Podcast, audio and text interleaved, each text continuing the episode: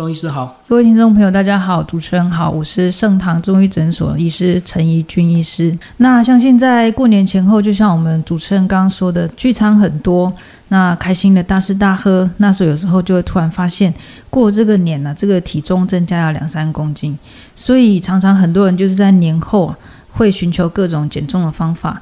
那今天来跟大家谈谈中医对减重有哪些方法可以来进行，这样子。好，那我们刚其实聊到这个过年大鱼大肉，造成这个大家普遍体重都会增加好几公斤哦。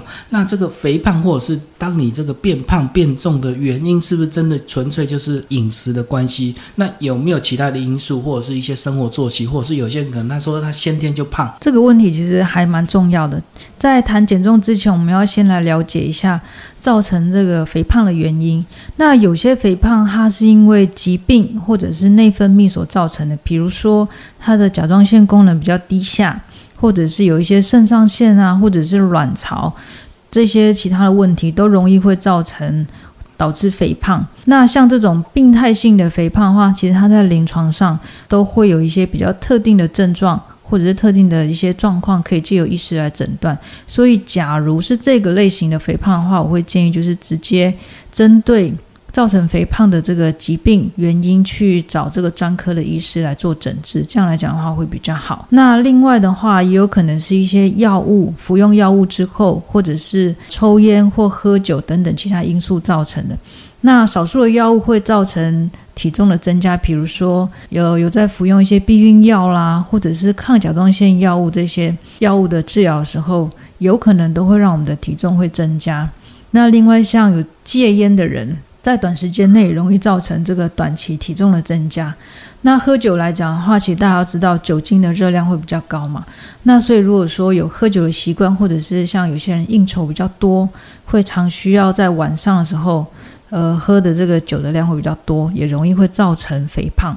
那另外一个就是牵涉到新陈代谢率的问题。那新陈代谢的话，其实它跟基因的遗传还有年龄也会有关系。那基因遗传的话，其实像呃家族性的肥胖，家族性的肥胖就是说有时候这个体脂肪的百分比会比较高。那相对肌肉的组织就会变得比较少。那因为肌肉组织比较少的话，它新陈代谢率就会比较低。但是其实这个与其说是基因遗传问题，其实我我觉得这个观察下来，有一部分是跟家庭饮食习惯会有关系。因为如果说诶这个家庭就是对于这个米饭或者是面食或淀粉类的这个摄取量会比较多，那吃完之后呢？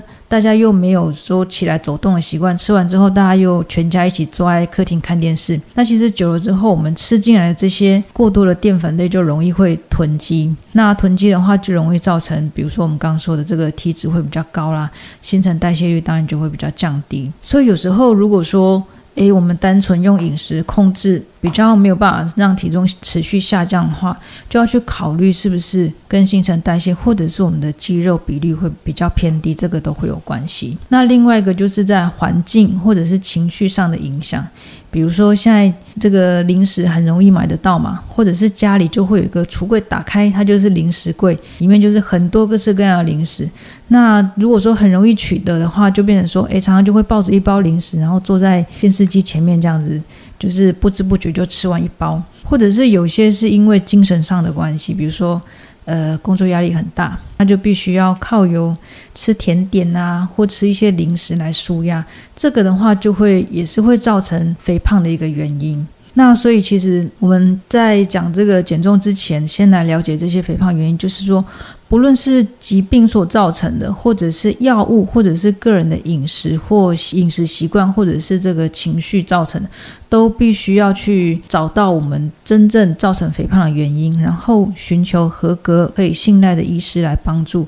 这样子来讲的话，才有办法达到一个健康安全的减重。好，那刚刚钟医师已经把这个呃其他的一些造成肥胖的一些原因跟听众朋友稍微介绍完之后呢，我们现在就先来从西医开始聊好了。这个西医。好像听说有做一些速成的一些手术，对不对？好像手术一做完之后，马上就能够瘦得非常的快。那它到底是一个什么样的原跟方法？然后有没有什么后遗症？呃，我其实西医的手术最常看到就是呃那个胃的这个缩胃。那其实缩胃来讲，它比较比较医学上的名词就是胃的这个袖状切除。袖状就是那个袖子的那个袖。那其实要做胃的袖状切除之前，也不是那么的简单哦。它必须要有一个体重的控制，就是你要你自己要先减重，减到它。他觉得你可以进行这个手术的这个体重的时候，他才愿意去帮你做这样胃的袖状切除。原因是在于说，假如我们身体里面脂肪过多的话，嗯，他这个刀开下去，其实他会去，诶，会去延缓或者是妨碍他这个伤口的愈合，是造成他伤口愈合不好的话，又会变成是下一个。问题，比如说感染的风险什么都会提高，或许还会严重会影响到生命的安全。所以，其实，在做胃切除之前，第一个我们还是得要收到一定的程度。嗯，那好，即便说我们可以顺利的进行胃切除的这个手术，切完之后，也不是说你就可以继续大吃大喝。它切完之后，饮食的控制还是还是得要持续，比如说，还是要以蛋白质的摄取为主。还是不能吃过多的淀粉跟这个青菜类的东西，纤维值太高的。因为其实你如果说纤维值摄取太高的话，它一样又会把你的胃给慢慢给撑起来。那而且你的饮食习惯又慢慢回到以前的话，变成说，其实这个胃的切除手术到最后还是会走向失败的这个方向。哦，所以这样讲的话，也许他的这个减肥速度一开始乍看之下会感觉很快，对不对？因为你胃一瞬间变得很小，你食量就很小，然后就自然就会瘦得很快。可是久了之后，慢慢也有可能会又会被撑大，又可能复胖这样子。对，如果说我们的饮食没有再重新的改变的话，它还是会在复胖，而且其实它的成功率来讲，并没有想象中那么高啦。嗯，一般大概就是像我们。有一个节目，它里面提到嘛，就是那个我不晓得大家有没有看过那个节目，就是一个旅游生活频道，就是 TLC，它里面有提到，就是常常就是体重过重，然后进行缩胃切除这个手术的话，其实它的成功率大概只有百分之五，嗯，很大部分的人还是很容易又会在复胖，复胖是由于说。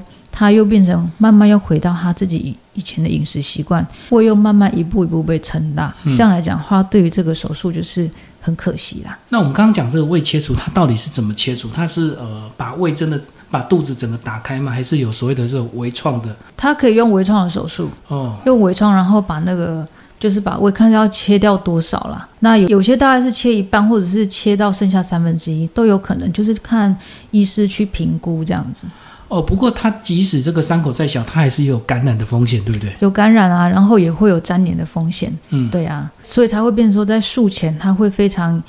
严格要求你的体重一定要降到他认为可以进行这个手术的标准，他才愿意去帮你动这个手术。哦，所以这样听起来，这个西医的这个缩胃手术好像还是有一定的风险哦。所以这个大家如果真的要进行，还是要多方的考量，对不对？对，可能还是要三思，然后跟这个医师经过医师的评估，然后要确认就是这个方式真的是可行，才可以去进行这样子。好，那既然这个西医的这个缩胃手术它有一定的风险，而且它成功率那么低的话，那我们是不是就来讨论？那如果透过饮食，包括呃大家常常听到的，有些人他只吃所谓的蛋白质，那每天就吃很多蛋或吃很多肉，只喝豆浆，那这样子就会瘦的比较快吗？或者是使用一些酵素，让自己这个类似像泻药这样的一个东西，是不是就是会让自己的身体呢不会吸收这么多营养，然后自然就会瘦？那这样的方法到底好不好？像主持人刚刚提到这些方法，在很早之前都一直有病人在讨论。那像之前在这边做减重的时候。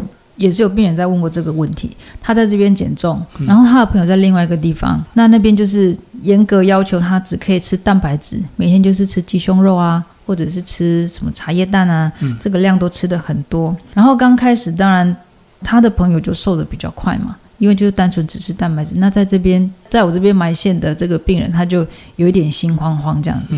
那我是跟他说，其实你不用担心，这个短这样子的方法，当然短时间可以瘦很快。但是，假如他一旦回到原本的饮食，开始吃淀粉之后，他的体重一定会再弹回去，甚至还会比他原本开始做减重之前还更胖。那果不其然，就是经过了两三个月之后，我那个病人他就慢慢有一步一步瘦下来了。那他后来他就跟我说：“哎，陈医师，你说的是真的，就是我那朋友没有做满，就是没有没有采用那个方式之后，他真的又胖回去。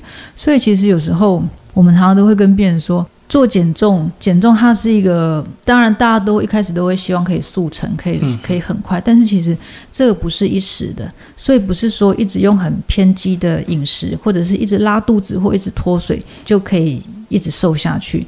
那其实，在减重来讲，我会建议就是以阶梯式的方式会对身体比较好。所谓阶梯式的方式，就是说我们体重在下降的过程中。是一阶一阶的，比如，假我们说我们呃预计要瘦十公斤好了，那刚开始可能就是诶会瘦很快哦，可能前面的三四公斤会瘦很快，到瘦了三四公斤之后，它就会有个瓶颈，就是会撞墙期，对，就会变成诶。持平，嗯，持平之后就必须要再做其他的努力，比如说我们的饮食或者是运动量就必须要增加。那当然在医师这个药物啦，或者是这个选用药物的这个上面需要做一些调整，然后再进到下一阶，可能诶再下降个三两三公斤，两三公斤之后又会持平，持平之后就是都要再做一方面的这个调整之后再往下降。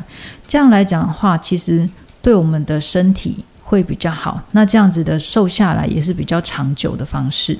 哦，所以其实不管是减重或减肥，其实它就是像马拉松一样，它一定要呃长期而持续，而且这个方法一定是你你能够一直做下去，而不是说呃你如果一开始只吃蛋白质，那一开始瘦很快，可是你不可能长期只吃蛋白质，对不对？对，是，所以最后当你恢复成正常饮食之后，他又胖回来了。对，所以常常在做减重的时候，我都会跟病人讲说，你要想你这个方式是。你可以一辈子这样子执行的，因为我们不可能一辈子只吃蛋白质，所以这部分的话，其实会比较不建议啦。嗯，对。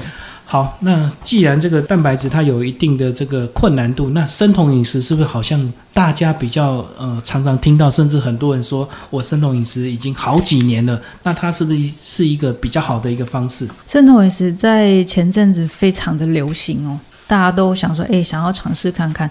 那其实，在讲生酮饮食之前，我们会先跟各位听众朋友来了解一下，就是均衡饮食的比例来讲的话，一般碳水化合物就是我们吃的一些淀粉啊，或者是比如说米饭啊、面啊这些，大概是占总热量的吃进来总热量大概是要占百分之五十到六十。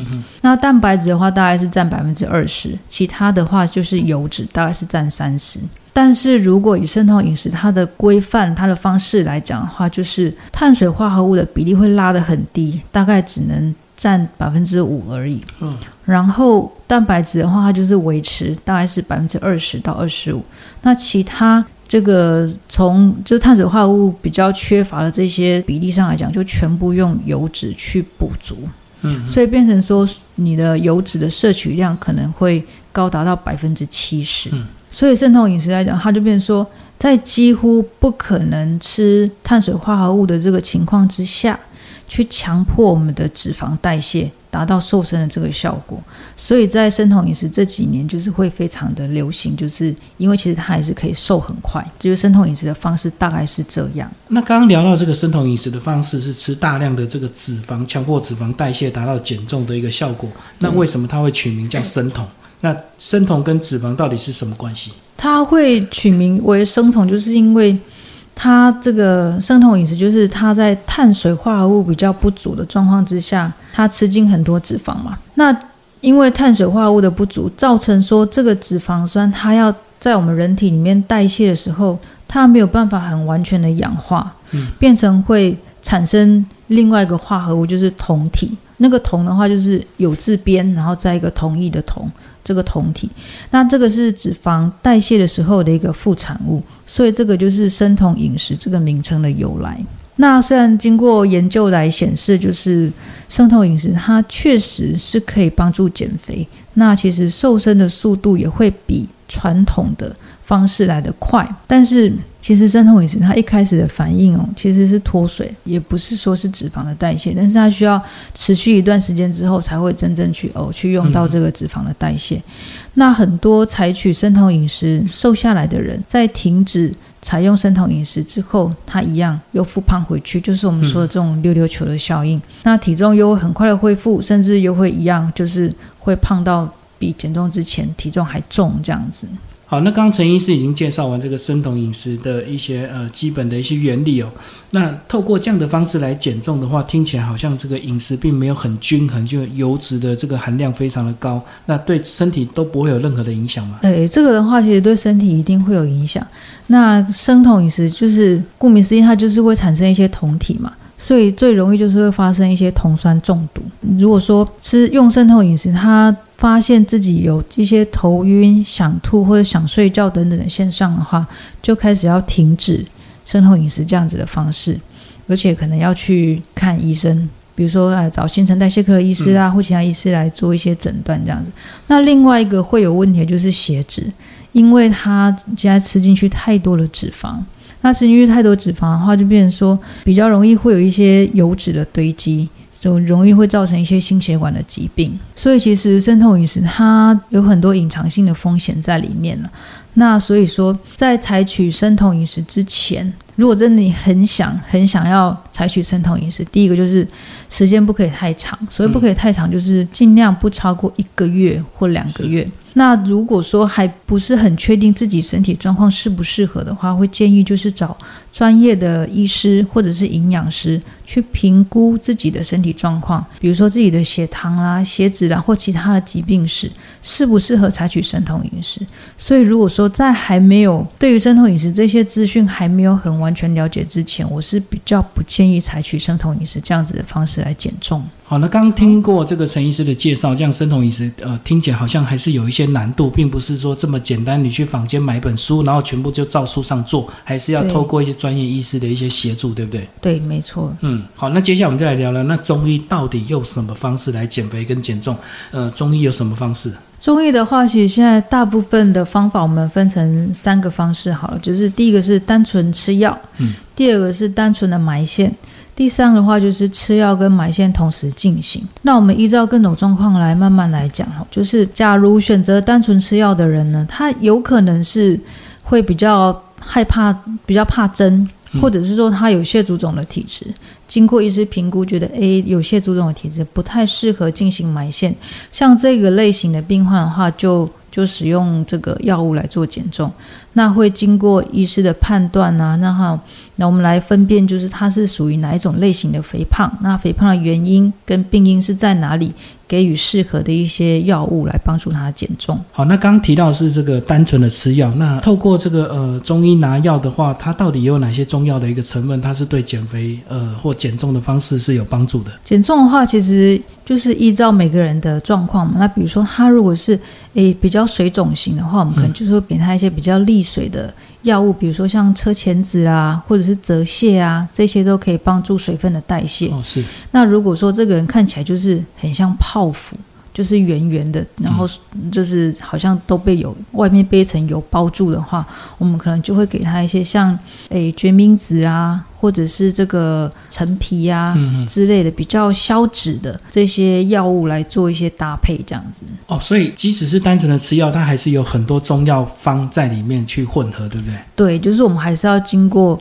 就是看这个人的形态，然后把脉，然后看他的这个是属于哪一种症型，我们来给他最适合他的一个方式，这样来讲会帮助比较大。那介绍完这个吃药之后，另外这个哎，中医埋线好像也是呃这几年常常听说，甚至包括你这边也有这样的一个这个服务，那是不是来帮我们介绍埋线到底是一个什么的什么样的一个方式？那像另外一种我们说单纯埋线的人，有些就是他可能对吃中药，他觉得那个味道他不喜欢，嗯，或者是说他。他自己已经有固定运动的习惯，比如说像之前就有病人说：“诶，陈医师，我只要埋线就好，我不要吃药。”我说：“为什么呢？”他说：“因为他自己这个饮食上很有自制力，而且他自己有在运动，比如说哦，就是回家跳那个郑多燕啊，之前也是很风行嘛。那就是他说用这样子的方式，或者是比较说，诶，他其实他没有偏离标准体重很远哦。”他只是想要雕塑他的身形，更瘦一点就对了。对，比如说啊，他可能就对大腿啊，或者是对他的蝴蝶袖比较不满意，就是用雕塑的方式的话，这个的话就单纯埋线，这个是可行的方式。哦，所以埋线可以针对部位就对。对哦，其实像在这边做埋线的话，有时候我们都会看一下他到底是对哪边比较不满意。其实大部分都是肚子啦，那或者是大腿。这两个是大家比较容易会比较觉得有意见的地方哦，所以埋线就是针对胖的地方来埋就对。对，大部分是这样子。嗯，好，那如果有些人他想要再更快一点，那是不是埋线跟吃药可以同时来？吃药跟埋线同时，这个是我会比较比较建议大部分采取这样子的方式了，因为其实埋线来讲，它就是达到一个持续针灸的效果。然后也可以雕塑我们的身形，那同时用药物来调理身体，因为其实我们刚刚提过嘛，很多的肥胖它是都是跟一些内科相关的疾病有关，比如说啊，它可能水肿啦，或者是有其他女性的话可能会有其他的妇科疾病，嗯，那所以透过药物跟埋线一起来。配合的话，效果会比较好。像之前也是有一位女生，她来做埋线。那其实她来埋线之前，是因为她的体重真的是比较重，然后因为这样子，她比较没有办法很顺利的怀孕。嗯。那后来经过埋线的调理之后，她就顺利的怀孕，而且就是很顺利，就是怀了两胎，都都非常的健康这样子。所以其实如果说不怕针、没有蟹足肿的体质，然后又可以接受中药的人，大部分我们都会采取用。埋线跟药物并行，这样来讲的话，效果会比较好。好，那刚刚讲到这个，嗯，其实透过吃药跟埋线是一个呃非常好的一个方式。那呃，埋线，听众朋友如果没有埋过的话，他是不是会想问说，那会不会痛？那再埋进去的线到底是什么线？然后是不是以后还要拉出来？那再来这个是埋的线越多，那效果是不是越快越强？好，我们先慢慢一个一个问题来回答哈。那我们先从这个埋线是埋进去是什么样的线来谈好了。其实埋线来讲，它就是把这个羊肠线带进去我们的身体里面。那大家又想说，诶，什么是羊肠线？羊肠线其实它就是跟外科缝合有时候说，诶，这个缝一缝不用拆线哦，这个线跟那个线是一样的。嗯，其实它是一种蛋白质啦。那而且这个这个线其实要很。很慎选，就是它必须要是卫生署合格、有合格字号的才可以使用。这样来讲的话，会比较安全，对病人也是比较负责的一个一个态度。所以就是有些人会省成本，用比较廉价的线就对了。诶，这个我就不太晓得。但是基于安全的角度来看的话，当然是要选择卫生署合格的比较好了。嗯。然后这个线的话，就是我们要把它剪裁裁剪成一个适当的长度，带进去我们的身体里面。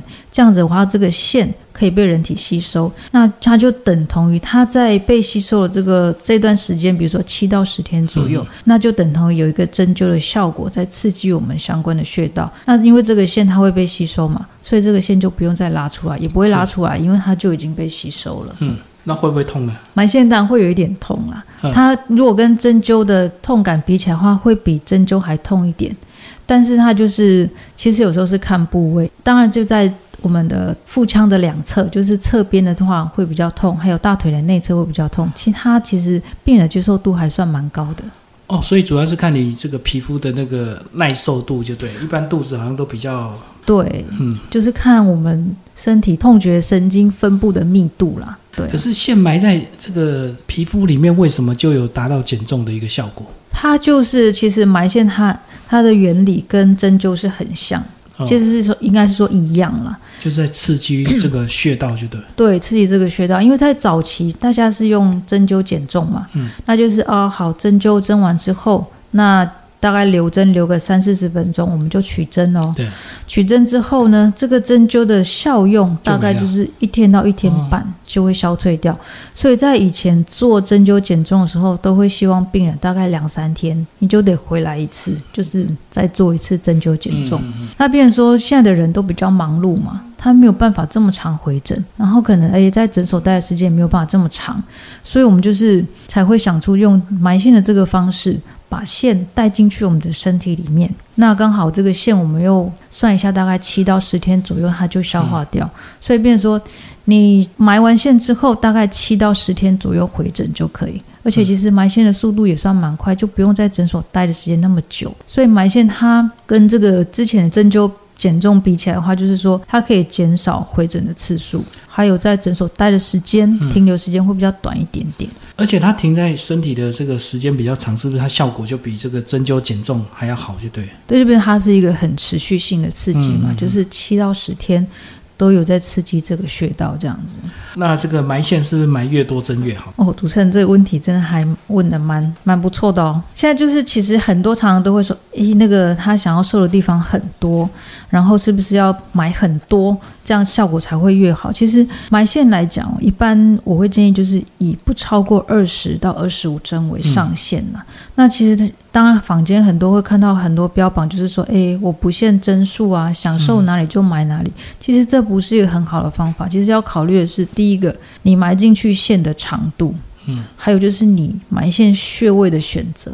所以，其实，在埋线的这个前后的消毒程序，还有线的长度，还有穴位的选择，这些才是埋线的重点，而不要陷入说这个埋越多针越有效这样子的迷失。嗯。那刚刚讲完这个埋线，就是有点类似这个针灸的一个效果。那是不是就是在埋线的这几天，你的这个穴位会一直隐隐的作痛，有点像针灸这样子？呃，可能埋回去的第一两天，就是会感觉到有酸酸的。那其实之后的话，呃，病人的反应是觉得都还可以的，就是不会造成生活上很大的困扰。对，不会说哦，动一下就觉得肚子很痛啊，或什么的，这倒是不会有这样子的问题产生。那埋完线之后还有没有什么生活要特别注意的？埋完线之后，大概在埋线的三天之内，不要去泡澡、游泳或者是泡温泉，这个会比较不建议，对不对？对。那除了这些之外，其实一般日常生活，比如说洗澡啊，你用淋浴的这些都可以。那在埋线的地方，也可以自行去做一些按摩，这样来讲的话，其实效果也会比较好。嗯。那一般埋线大概会经过多久会看到比较明显的一个效果？呃，一般平均来讲，如果说初期，当然初期就是会瘦比较快嘛。嗯。初期大概一周的话，大概是零点五到一左右，这样子的效果算还蛮不错。那如果放长远来看，像这边有些人在这边三个月。大概也有最少瘦到八到十公斤，不一定啊，就看每个人埋线之后他的饮食啊，还有就是生活形态啊，他的生活起居是怎么样的去跟我们做埋线一起配合这样子。所以这样讲，真第一次埋线完的这个七到十天就会有一些比较明显的效果，对不对？对，多少的话，吸收完的第一次就会有了。对，其实有时候他们埋完线下一周回来，我会觉得好像身体比较比较紧实一点，嗯，不会像。刚来的时候那么的浮肿泡泡的这样子，嗯，那埋线它应该也不是一个所谓的长期的一个方式，对不对？就是不能够一直埋一直埋，最后还是要回归到所谓的饮食的一个控制，对不对？对。那到底这个呃有没有什么减完重之后，到底有什么饮食要特别注意的？其实，在饮食的部分，我想可能大家都有听过很多种方法。那我们这边的话，在做减重的过程中，我还是会常会叮咛病人说，其实，在做减重。饮食还是要均衡，那淀粉类的东西还是要吃，但是就是变成说要减量。嗯，所以在减重的病患来讲，我最常建议的就是说，第一个，其实你早餐跟午餐还是要照常吃哦，但是早餐要比较留意的就是，有些人早上很喜欢配一杯诶什么奶茶或什么之类，那个就很甜，那个我就比较不建议。就是早餐可以吃，但是看你是要配。咖啡或者是无糖的茶，或者是什么都可以，就是不要太甜的饮料。那午餐的话，当然就是便当或自助餐嘛。那其实饭量的话，可以跟以前的量稍微少一点，就稍微减半或者是再少一点就对。对，就是饭量要少一点。那再来就是看那个配菜，假如这个配菜看起来好像很油。如果时间上允许的话，就旁边准备一个热开水，把这个菜先过一过水之后再吃。其实把菜过水这个小动作，如果持之以恒的话，其实也可以瘦个两三公斤哦。对，因为你这个菜一过水之后，你就会发现水面上浮很多油。对呀，那个本来会吸收在体内的，可是就被你这样子过掉了。对，它除了过掉油之外，也过掉盐，所以变成说，第一个不会吃进去太多的油，然后你的身体的盐分也会比较减少，比较不会水肿。然后再来就是甜点，大家最爱的甜点，还有下午茶或者是手摇杯的饮料，这一些当然就是可以尽量避免不要吃是最好。然后晚餐的话就是饭、面、面包不吃，那病人就会有问号啦，啊不吃要吃什么呢？可以吃的话就是大家可以吃一些烫青菜、水煮鸡胸肉，或者是喝一点比较不油腻、不勾芡的一些清汤。或者是可以喝无糖豆浆，或者是脱脂鲜奶，这些都可以饮用。刚刚讲晚餐少吃这个面包或者是饭，是说呃，它比较可能在晚上睡觉前会累积在我们体内，是不是？因为其实晚餐就我们刚刚说淀粉类的东西，就是这个碳水化合物，其实在减重过程中一定是会建议要减少摄取。那既然我们的早餐跟午餐都有吃淀粉类的东西的话，晚餐就先可以不要吃。这样来讲的话，其实第一个对主持人说没有错，就是减少它的囤积啦。是这样来讲的话，对于减重来讲，速度会比较快一点点。那再来就是喝的部分的话，就是开水的量一定是要足。那一般开水量是怎么样算是算足呢？就是以我们的体重来算，以体重乘以三十，这是我们一天该摄取的量。假如我们的体重是六十公斤好了，六十乘以三十就是一千八，是，所以一千八是我们一天该摄取的水量。那当然有时候觉得喝水很无聊啊，想要喝一点有味道的，所以一天来讲，如果说诶有茶或咖啡也可以啦，但是一天最多就一杯，不要太多。那当然就是一样是无糖的。这样才可以。所以在减重的饮食上，其实淀粉类或糖类真的要少吃。那当然，过多的油炸的东西啊，或者是什么蛋糕啊、甜点、面包这些比较油腻的，都要避免去食用。那之所以我们会非常的就是要叮咛说糖类跟淀粉类要少吃的原因，是因为我们如果吃太多的淀粉或糖类，到最后它还是会变成脂肪的形式存起来。嗯，所以就变成会把你的脂肪细胞越养越大颗，然后造成肥胖。所以这个部分的话，就是在饮食上要特别小心。所以重点就是淀粉跟糖类一定要少食用，就对。对，这个部分就是要非常的留意。好，那这个呃，今天跟大家聊的是中医的这个减重，那最后中医师在帮我们做一些提醒。那在减重的部分来讲，其实。最主要还是少吃多动，我想这个应该大家都知道，而且这也是最关键的一个点。那再来就是饮食上的调整也要均衡哦，就是不要太重口味，不要太甜、太油腻，这些都要避免。那比如说这个，我们刚刚讲过饮食上，也不要说太偏执于一定要吃很多蛋白质或吃很多油脂去促进它。就是很快速的瘦身，这个来讲的话，我都会建议就是不要采取这么激烈的方式。所以，其实，在饮食上的话，要记得就是淀粉类的东西还是得吃，只是说量不要吃太多，要跟以前的量比的话，就是要减半。那这个另外一个就是吃东西的过程中一定要细嚼慢咽，因为其实吃一餐饭，给自己大概二十到三十分钟的时间，它就可以第一个可以减缓胀气。就是我们比较不容易会有胀气的这个状况，而且在细嚼慢咽的这个过程中，我们的血糖它可以去刺激我们的饱食中枢，就是会告诉我们的大脑说：“诶，我已经吃饱喽，不要再吃那么多喽。”这个就会让人家比较有提早出现饱足感，就不会再吃，所以这个也会有助于体重的控制。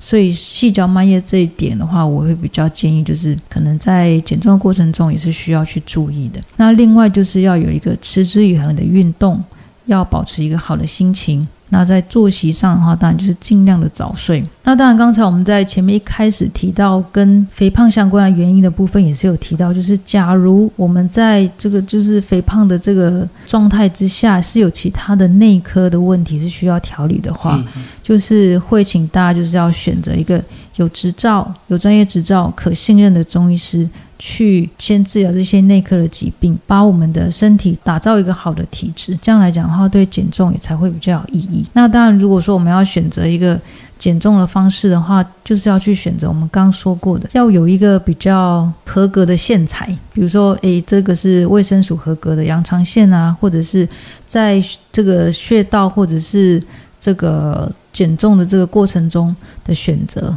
对病人是比较有利的方式，这样来讲的话会比较好。所以这样讲，埋线其实这个跟中医师他本身的经验也是蛮有关系，对不对？对，其实医疗这个方面，就是跟医师的经验值是算蛮有一个相关的重要性的。但是我们不能去说，哎，刚出来的医师不好、不成熟，不能这样子去评判。但是每个人他在行医的过程中，一定就是慢慢是累积、累积上来的嘛。对，是所以可能这个埋错位置效果不好，或者是可能会造成感染，对不对？所以埋线还是有一些风险，还是要去呃慎选中医师啊。